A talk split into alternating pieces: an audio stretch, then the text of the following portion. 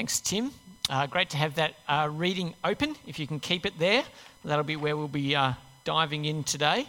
I'm going to pray for us and ask that God would help us make sense of what's just been read. Heavenly Father, I do thank you that you have preserved uh, this scripture, this letter that was written to a church 2,000 years ago. I pray this morning that, that this same letter, Lord, might live here in Oran Park Thank you, Father, that your Holy Spirit will enable us to have insight and understanding. And we pray, Father, that through it you might challenge and change us for Jesus' sake. Amen. All right, well, I want to start with a bit of trivia today. Uh, introduce you to someone you may not have heard of before. Uh, his name is Robert Estienne. He was uh, a, the royal typographer uh, to one of the French kings a very long time ago, as you can see. Uh, the intriguing bit about Robert, we could call him Bob perhaps this morning, uh, about Robert is that he was the first man in 1550 to put together the chapter breaks in the Bible that we have and the verses that we have today. So I don't know if you know, when Paul was writing it, he wasn't writing in chapters. Who knew? And he definitely wasn't writing tiny little numbers down and calling them verses. That didn't happen until much, much later, 1500 years later. So that's good to know, isn't it? That's, that's helpful. The, the chapter divisions are helpful in that they help us find quickly where the reading is, but at times they can obscure how we read a text. So, for instance, when we get to chapter 14 here, we think Paul has just been for a walk around the block, had a cuppa, and now has decided to write chapter 14 of Romans. That's very unlikely, okay? And so I want you to see what it looks like if we read from the end of chapter 13 straight into 14, verse 1. Let us behave decently as in the daytime not in carousing and drunkenness, not in sexual immorality and debauchery, not in dissension and jealousy. Rather, clothe yourselves with the Lord Jesus Christ and do not think about how to gratify the desires of the flesh. Accept one whose faith is weak without quarreling over disputable matters. Now, can you see here that what he's on about is about how we live a holy life? Don't think about how to gratify the desires of the flesh. And the response to that in chapter 14 is a bunch of ways that you could organize your life to stay holy. Okay? And it could be about food and it could be about days, but it's organizing your life to stay holy. So it isn't bang, chapter break, new thought. It's actually the flow on from what he's already been speaking about. And so, with that in mind, as per all these uh, messages that I've been doing recently, who would have known? Context is key. We need to have a look at what's happening around the text to make sense of it. As well as that, we need to know a little bit about the background. And so, I'll refresh your minds about the church in Rome. The church in Rome was made up of people who were formerly Jews, and they were culturally unique. They stood out on the landscape of the whole of the Roman Empire. Jews were odd. Uh, they were an unusual bunch of people. And we're going to see some of the ways that they were unusual, but they stood out. They were very different. They were culturally unique. The other part of the church in Rome was Gentiles. That's basically a big word for everyone who's not a Jew. Okay, a, it's a bucket word. So Jews and Gentiles. And they were identifiably pagan because everyone who wasn't a Jew was a pagan. Okay? They worshipped other gods, multitudes of them. They were highly superstitious, and they were involved in everyday religion of the Roman Empire. Take people from those backgrounds, introduce them to Jesus, and wrap them up, and now you have the church in Rome. And of course, that's a bit like New Life today. It's people from different backgrounds, people with different experiences, maybe even people from different countries. Yes? All come together here now, it's right that we recognize we're different. It's right that we bring baggage, we bring background into being in church today. And then we need to work out how do we be this one body of Christ right here in Oran Park. So, if we go with those divisions, we can see some of the distinctives of the Jews were found in food. Uh, in Leviticus chapter 11, a fantastic chapter if you want to kind of uh, catch up with it. Uh, in Leviticus chapter 11, we see this. These are the regulations concerning animals, birds, every living thing that moves about in the water, and every creature that moves along the ground. You must distinguish between the unclean and the clean, between living creatures that may be eaten and those that may not be eaten. So the Jews had very strict food laws. That was just part of how they were made up. And so they made a careful selection on what they would or wouldn't eat. And it wasn't just the kind of meat, it was also the way it was prepared. So you guys have heard of kosher? Okay? That's about preparing it in a particular way so the blood is out of the meat. Okay? So it wasn't just kinds of animals you could and couldn't eat, but even the way they were prepared was done differently. In contrast, those from a pagan background would just drop down to the meat uh, to, the, to the market and they'd grab whatever meat was there. And it could well have been offered to an idol, or it could well have been prepared in a non kosher way, but they just throw another steak on the barbie, okay? Whereas the Jews were very, very particular about what they did. But it wasn't just food, it was also about special days. If we listen to Exodus chapter 12, uh, we're in uh, one of the first five books of the Bible. God has saved his people from Egypt and drawn them out. And then he says, This is a day you are to commemorate. For the generations to come, you shall celebrate it as a festival to the Lord, a lasting ordinance.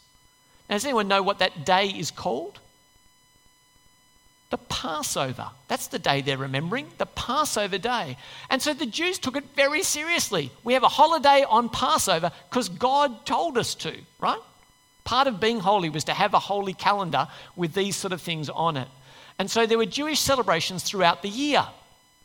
For the pagans, they had national days as well, a bit like our Australia Day, right? That they had days that everybody was into. And it was invariably for pagan gods or for emperors who were more or less pagan gods. Uh, so they had a holiday system for their gods, and the Jews had one for theirs. Okay? So special days were a point of tension. And so throwing a steak on the barbie on Australia Day sums up basically what's, uh, what's, uh, what's going on. The other thing that, uh, the other tension that was in this church was a, a beautiful tension that exists for us still today. We have a profound freedom when we meet Jesus as our Lord. Have a listen to these wonderful words from Galatians 5. It is for freedom that Christ has set us free. Stand firm then and do not let yourselves be burdened again by a yoke of slavery. What it's basically saying is you were doing religion before, and now you've met salvation by faith in Jesus through what he did on the cross. You are free from having to earn your salvation. It is for freedom that Christ set you free. How wonderful. That's the good news of the gospel, right? Great freedom is ours. But with great freedom comes great what? Responsibility. Yes, we're all Spider Man fans. That's great. Uh, here's, here's what it says in 1 Peter it says, As obedient children, do not conform to the evil desires you had when you lived in ignorance. But just as he who called you is holy, so be holy in all you do. So there's huge freedom. You are saved, you are justified, you are sanctified. That's all there. And you need to live a holy life. So great freedom and great responsibility. Now, that's a tension for us here today. And uh, I think we are much, much more familiar with the freedom than the responsibility. Paul was a defender of these great truths holiness and freedom. And we see him call out two groups in the letter to the Galatians. This is the loving letter he wrote to the church in Galatia. You ready? You foolish Galatians, who has bewitched you? Before your very eyes, Jesus Christ was clearly portrayed as crucified. I'd like to learn just one thing from you. Did you receive the Spirit by works of the law or by believing what you heard? In other words, what he's saying is, guys, you're saved by trusting in Jesus. Don't go back to Jewish works, they don't work. So he rebuked the Galatians. And then he also rebuked the apostle Peter. You know, the one that Jesus said, You are Peter, and on this rock I will build my church? Have a listen to what Paul said to Peter when he got it wrong.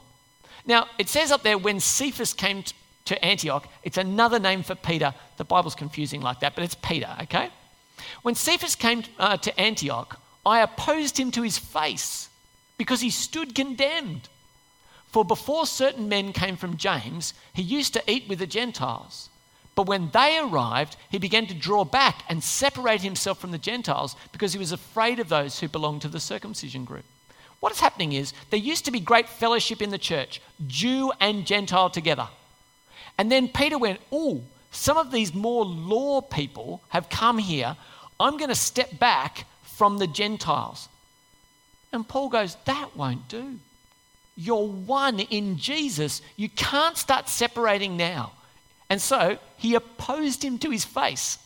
So, what I want you to see is Paul is well and truly able to be a passionate protector of those two things freedom and holiness. And when he thinks they're out of line, he'll call people out. Good to know. All right, I want to have a look at, uh, at we're going to get to the, the, the um, chapter 14 here. I want to look at looking down. So there's two ways you can look down. You can look down at a stunning view, or you can look down with a superior version. You go, I'm better than you. Okay? That's a one way to look down. I'm looking down on you, not from on high, but from moral superiority. Have a look at that in, uh, in Romans chapter 14, 1 to 4. Accept those whose faith is weak without quarreling over disputable matters. One person's faith allows them to eat anything, but another whose faith is weak eats only vegetables. The one who eats everything must not treat with contempt the one who does not. And the one who does not eat everything must not judge the other one who does, for God has accepted them. Who are you to judge someone else's servant? To their own master, servants stand or fall, and they will stand, for the Lord is able to make them stand. So he's saying here there were some problems. Some people were looking down their noses at one another. And I want to get some of the general principles from these first four, four verses out because they'll set us up for the rest of this chapter. The first thing we want to see is that these are called disputable matters. And I think, well, anytime Christians try and work out what coffee to have or what biscuits to have in the morning, we can dispute anything, right, if we want. But I want you to see they're not salvation matters. Because Paul doesn't say, you foolish Romans, pull your heads in and start eating the steak. He doesn't say that. He says they're disputable matters, things that Christians can disagree on and do, but he doesn't stop them. The other thing we see is that the people in the church are of varied faith. Now, Paul calls them weak and strong in faith, but basically what he means is there are different levels. There are more tender and less tender consciences. Does, does that make sense? People who are more sensitive and not as sensitive. There's varied faith. And what he's worried about is the sneer or the frown the sneer of contempt or the frown of judgment. You know the one. We don't do that. Or the, I can't sneer, can I? Uh, my face isn't wired up to sneer. Um, but the sneer is basically saying, ooh, yuck, that's not us. Uh, and so the sneer or the frown is looking down your nose at another brother or sister. And it's happening in this church, and Paul wants to speak to it. He points out, though, that God is their master, so they must be Christians. God is their master. It's not non Christians and Christians. God is their master. And it says further than that, God will be able to make them stand. So if they like meat or they keep a different calendar to you, they're not going to fail to be saved on the final day. God will enable them to stand.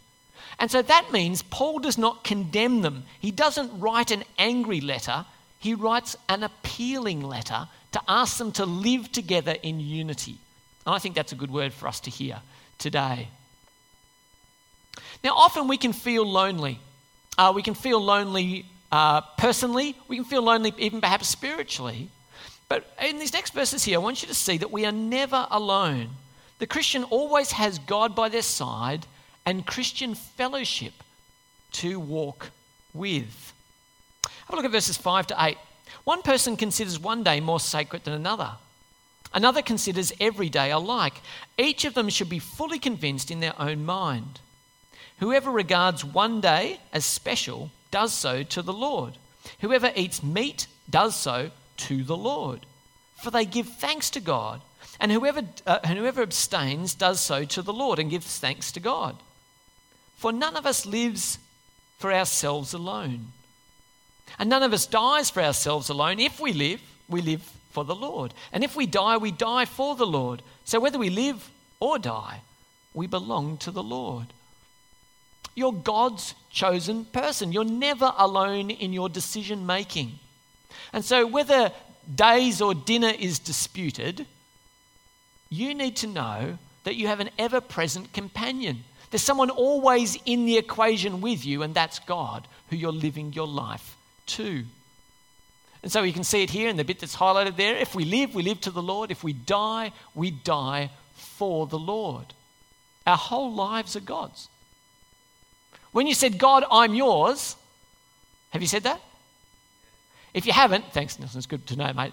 If you haven't, today's a great day to say yes to God. But when we do, when we say yes to God, we say, God, my whole life is yours. You can have me, all of me.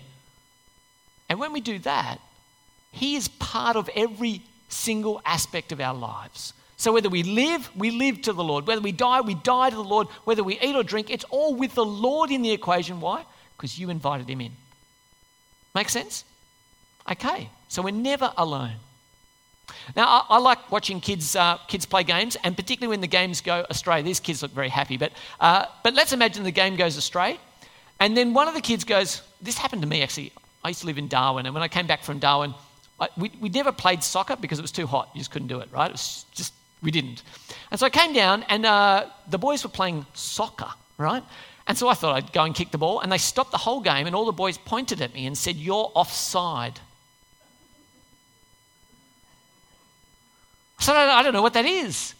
And there was a whole debate about whether I was or wasn't offside and all the rest of it. And it's fascinating, right? When you watch kids have a discussion, when they're trying to work out what's fair, what's right, what's wrong, they're always, and somebody will obviously assert themselves and say no. But what happens when an adult comes along? It all stops, and everybody, rather than this stuff, everybody starts making their appeal to the greater one who's going to be able to say what's right or wrong. Do you know that experience? So it goes from this squabble to this squabble. And I want you to see that's exactly what Paul says here. One day, you're going to meet a judge, and you need to stop doing that with each other. For this very reason, he says in verse 9, Christ died and returned to life, so that he might be the Lord of both the dead and the living. You then, why do you judge your brother or sister? Or why do you treat with them with contempt? For we will all stand before God's judgment seat. As it is written, As surely as I live, says the Lord, every knee will bow before me, every tongue will acknowledge God. So then, each of us will give an account of ourselves to God. Therefore, let us stop passing judgment on one another. Instead, make up your mind not to put any stumbling block or obstacle in the way of your brother or sister. Do you see how this works? What he's saying is you need to stop judging. You, you need to stop having a horizontal squabble because sooner or later, daddy's going to turn up. And he's got the ultimate answer. You're going to stand before the judgment seat of God, and you'll have to give an account to God. Stop judging one another, leave the judgment to God. Does that make sense? And so, the new way to live, if you've got that in your mind, that one day God's going to judge us all, if you've got that in your mind, the right actions then are to no longer be judging, Stop this horizontal bickering stuff, no longer be judging, and instead place no stumbling block in the way of another. When he says this, you're thinking, I don't have any stum I didn't bring a stumbling block with me to put down. But it's when we take our conscience and make it somebody else's obligation that we create a stumbling block. Are you with me? So, this is something that I'm really worried about as a Christian. That's your conscience. But now I'm going to make my concern your obligation. Do, you see that? And so, uh, yeah, the example uh, my, my sister was uh, in the Gambia in Africa as a missionary for a couple of years. And she lived there with some German missionaries. And they told her that playing cards were the devil's cards. And so she couldn't play patience in the middle of the bush in Africa with nothing else, she was very, very frustrated that these cards had been identified as the devil's cards and that she could no longer play with them. But here it was, she knew that she couldn't cause the other people to stumble by playing patience because it really was a big deal for them. put them away. Don't cause your brother or sister to stumble. It's up to those, even though she was free, she chose not to do that. Uh, now, uh, does anyone lose socks in the washing? Yep. If you've seen mine, let me know. I suspect they're often on safari. But look, I was, I was thinking about. I was thinking about lost socks, and I was thinking how, um, how much more tragic it would be if your washing was put out in Venice here. Um, you, you, literally wheel your washing out over the, um, over the canal. And I kind of figure there is, there's a great place for lost socks, isn't there? They just got washed away with the tide. How beautiful. Uh, but I want to tell you, I think that Western society has a lost sock. The whole of Western society has a lost sock. There's something that we know we should have vaguely in the back of our minds, but we've lost it. We don't know where it's gone. It's a thing called a conscience. Have you heard of that? You have heard of it? That's really good, church, because most people out there haven't.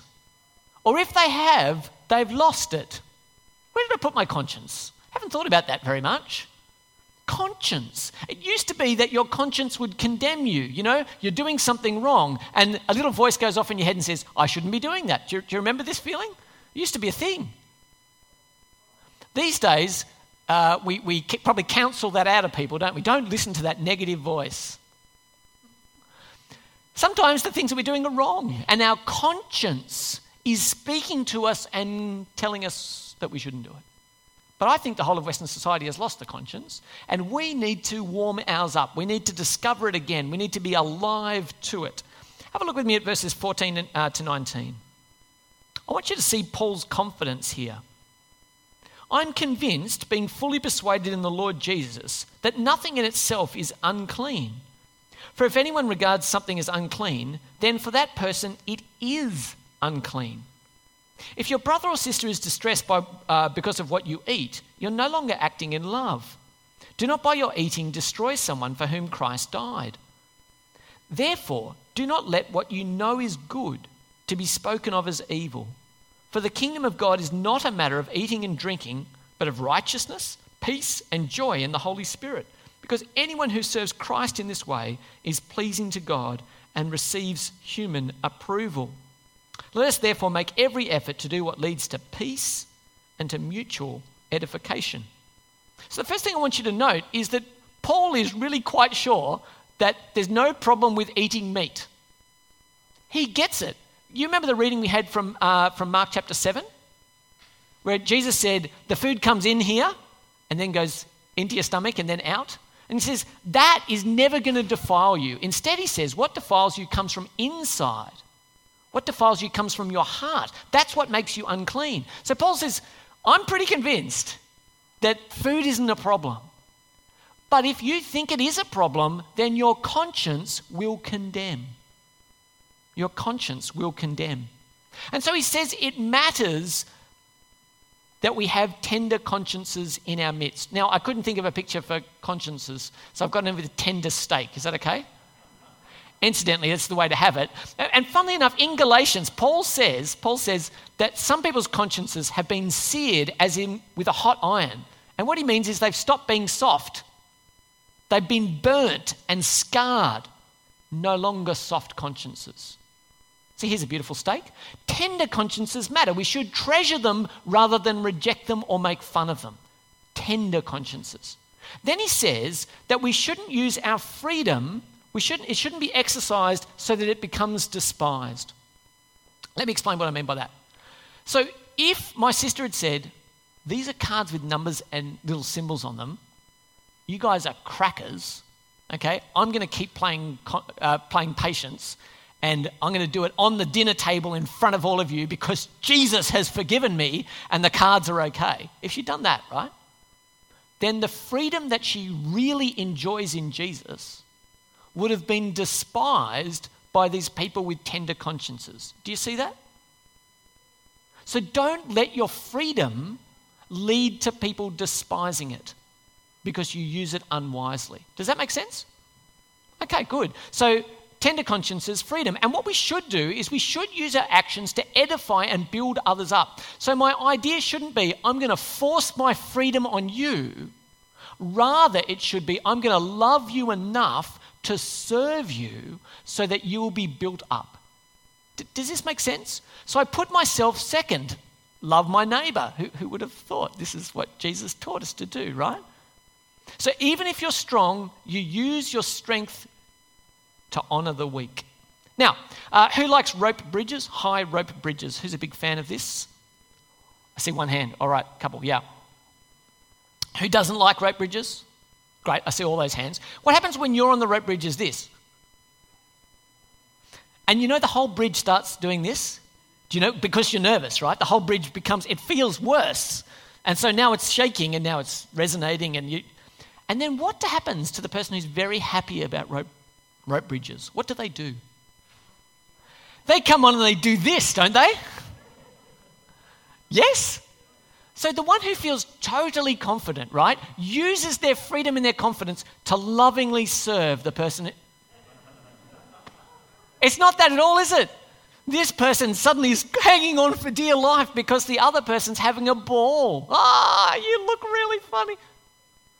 No one's done this, of course. That's why you're laughing. But, but here's the thing that is the perfect illustration the perfect illustration for what is going on here. Have a look with me at verses 20 to 23. Do not destroy the work of God for the sake of food. All food is clean, but it's wrong for a person to eat anything that causes someone else to stumble. It is better not to eat meat or drink wine or do anything else that will cause your brother or sister to fall. So, whatever you believe about these things, keep between yourself and God.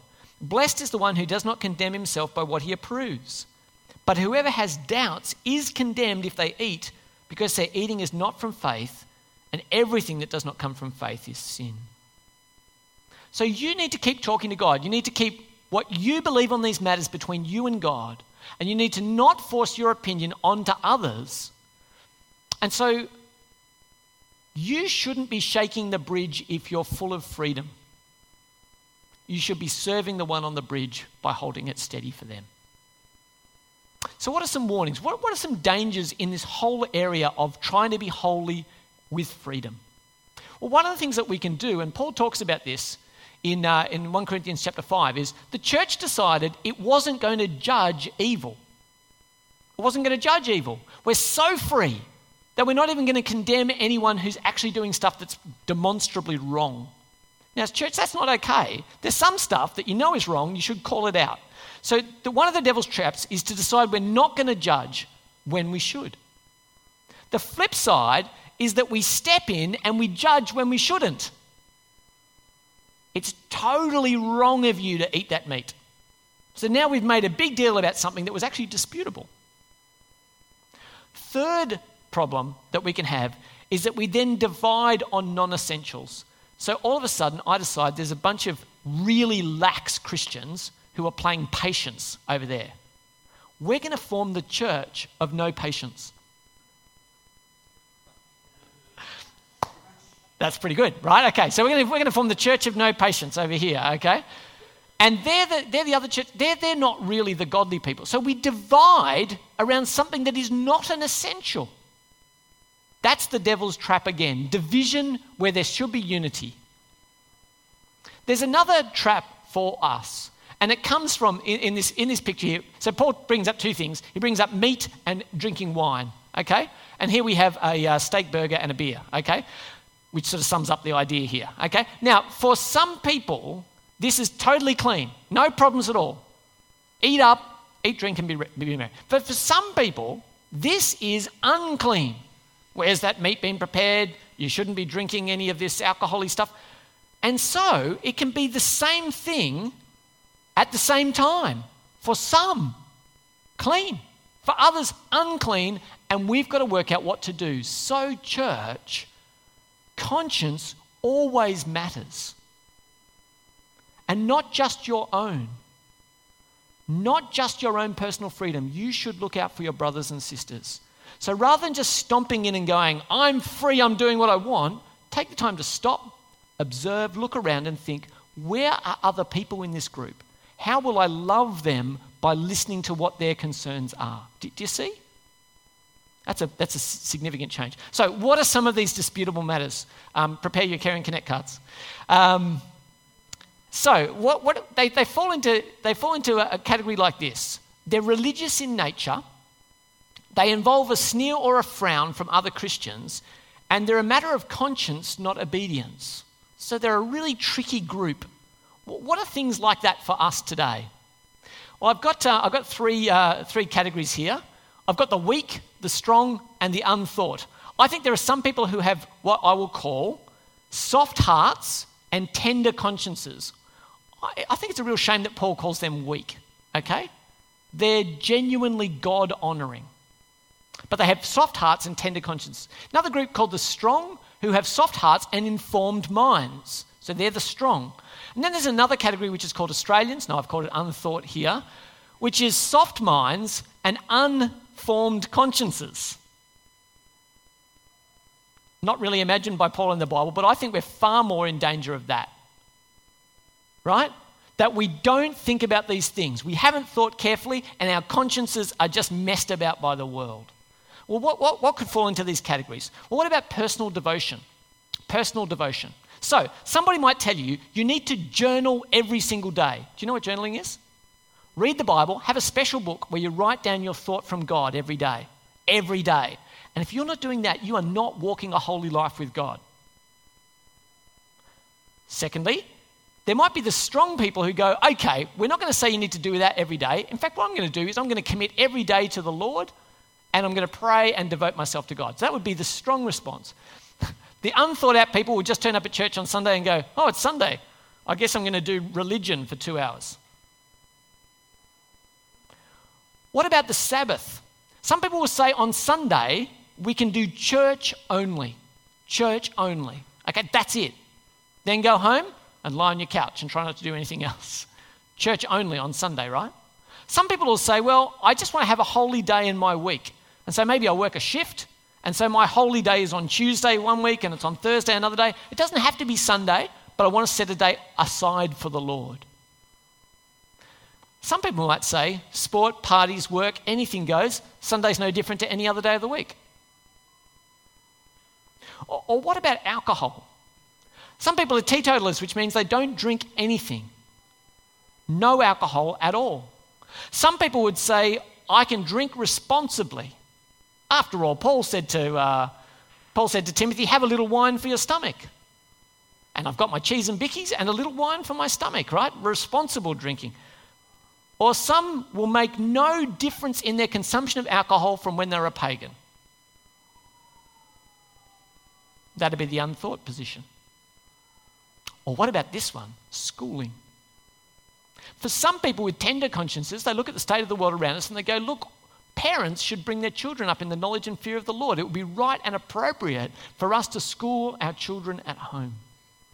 For others, they'd say, passionately, one way or the other, they might say, We're going to send our kids to public school because we want them to be on mission for God. They need to know how to engage with the world. For others, they'd say, We have the opportunity to send them to Christian school, so we will do this so that they might be brought up with all the help that the education system can give them in the context of the knowledge of God. And some people just go to public school because they don't think about it and that's just where kids go to school. Do you see how these can be debatable matters? Do you see how these can lead to us sneering or frowning at one another? We need to be very loving. I want you to know there's two things in our, uh, in our church here that we commend and not command. This is very important that you know this. We would love everyone to be in a life group, but guess what? If you can't do it, Jesus still loves you and you'll be all right.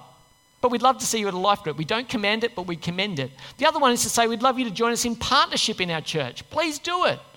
But you know what? Jesus loves you, and if you can't do it, not a problem. So, what do we want to see as we finish up? Freedom and salvation. Don't add anything to the good news of Jesus because it's all been done by Jesus. Freedom and cults. No one else is Jesus. So if someone says you must do this, if you're really a follower of Jesus, you must do this, guess what? They're not Jesus rule it out. Someone might tell you that you really have to do your Bible reading every day or whatever it is and make it a rule. As soon as they make it a rule, forget about it. Freedom and devotion, we are all one in Jesus. I want to exhort you to holiness. I want you to follow God with all your heart, but I don't want you to be commanded to do anything. As a church, we need to watch out for either legalism or laziness. They're the two extremes of our danger. In Romans 14:1, Paul says, "Accept the one whose faith is weak, without quarreling over disputable matters." And I want to leave you with this beautiful thought. I think the summation of what we've heard today is in essentials like the Apostles' Creed we did today. In essentials, unity. In non essentials, liberty. You're free. And in all things, love. Let me pray. Heavenly Father, I do thank and praise you for your great goodness to us. Thank you for the freedom we have in Jesus. Help us not to rock the bridge for our weaker brothers and sisters, but to lovingly serve them that we all might stand on the final day. We ask it in Jesus' name. Amen.